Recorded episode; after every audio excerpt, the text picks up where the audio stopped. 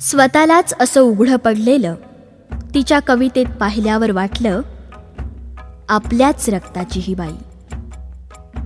आपल्याही रक्ताला असलेच आवाज फुटत होते. फक्त रुजून यायला ऊर नव्हता पुरा. आणि अश्मांतकासारखं कातळ फोडून रुजून येण्याइतकी आपल्या रक्तालाच नव्हती वाढ.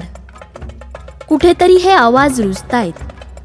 पण कानांनीच बधीर होण्याआधी यांनी आवाजी व्हायला हवं.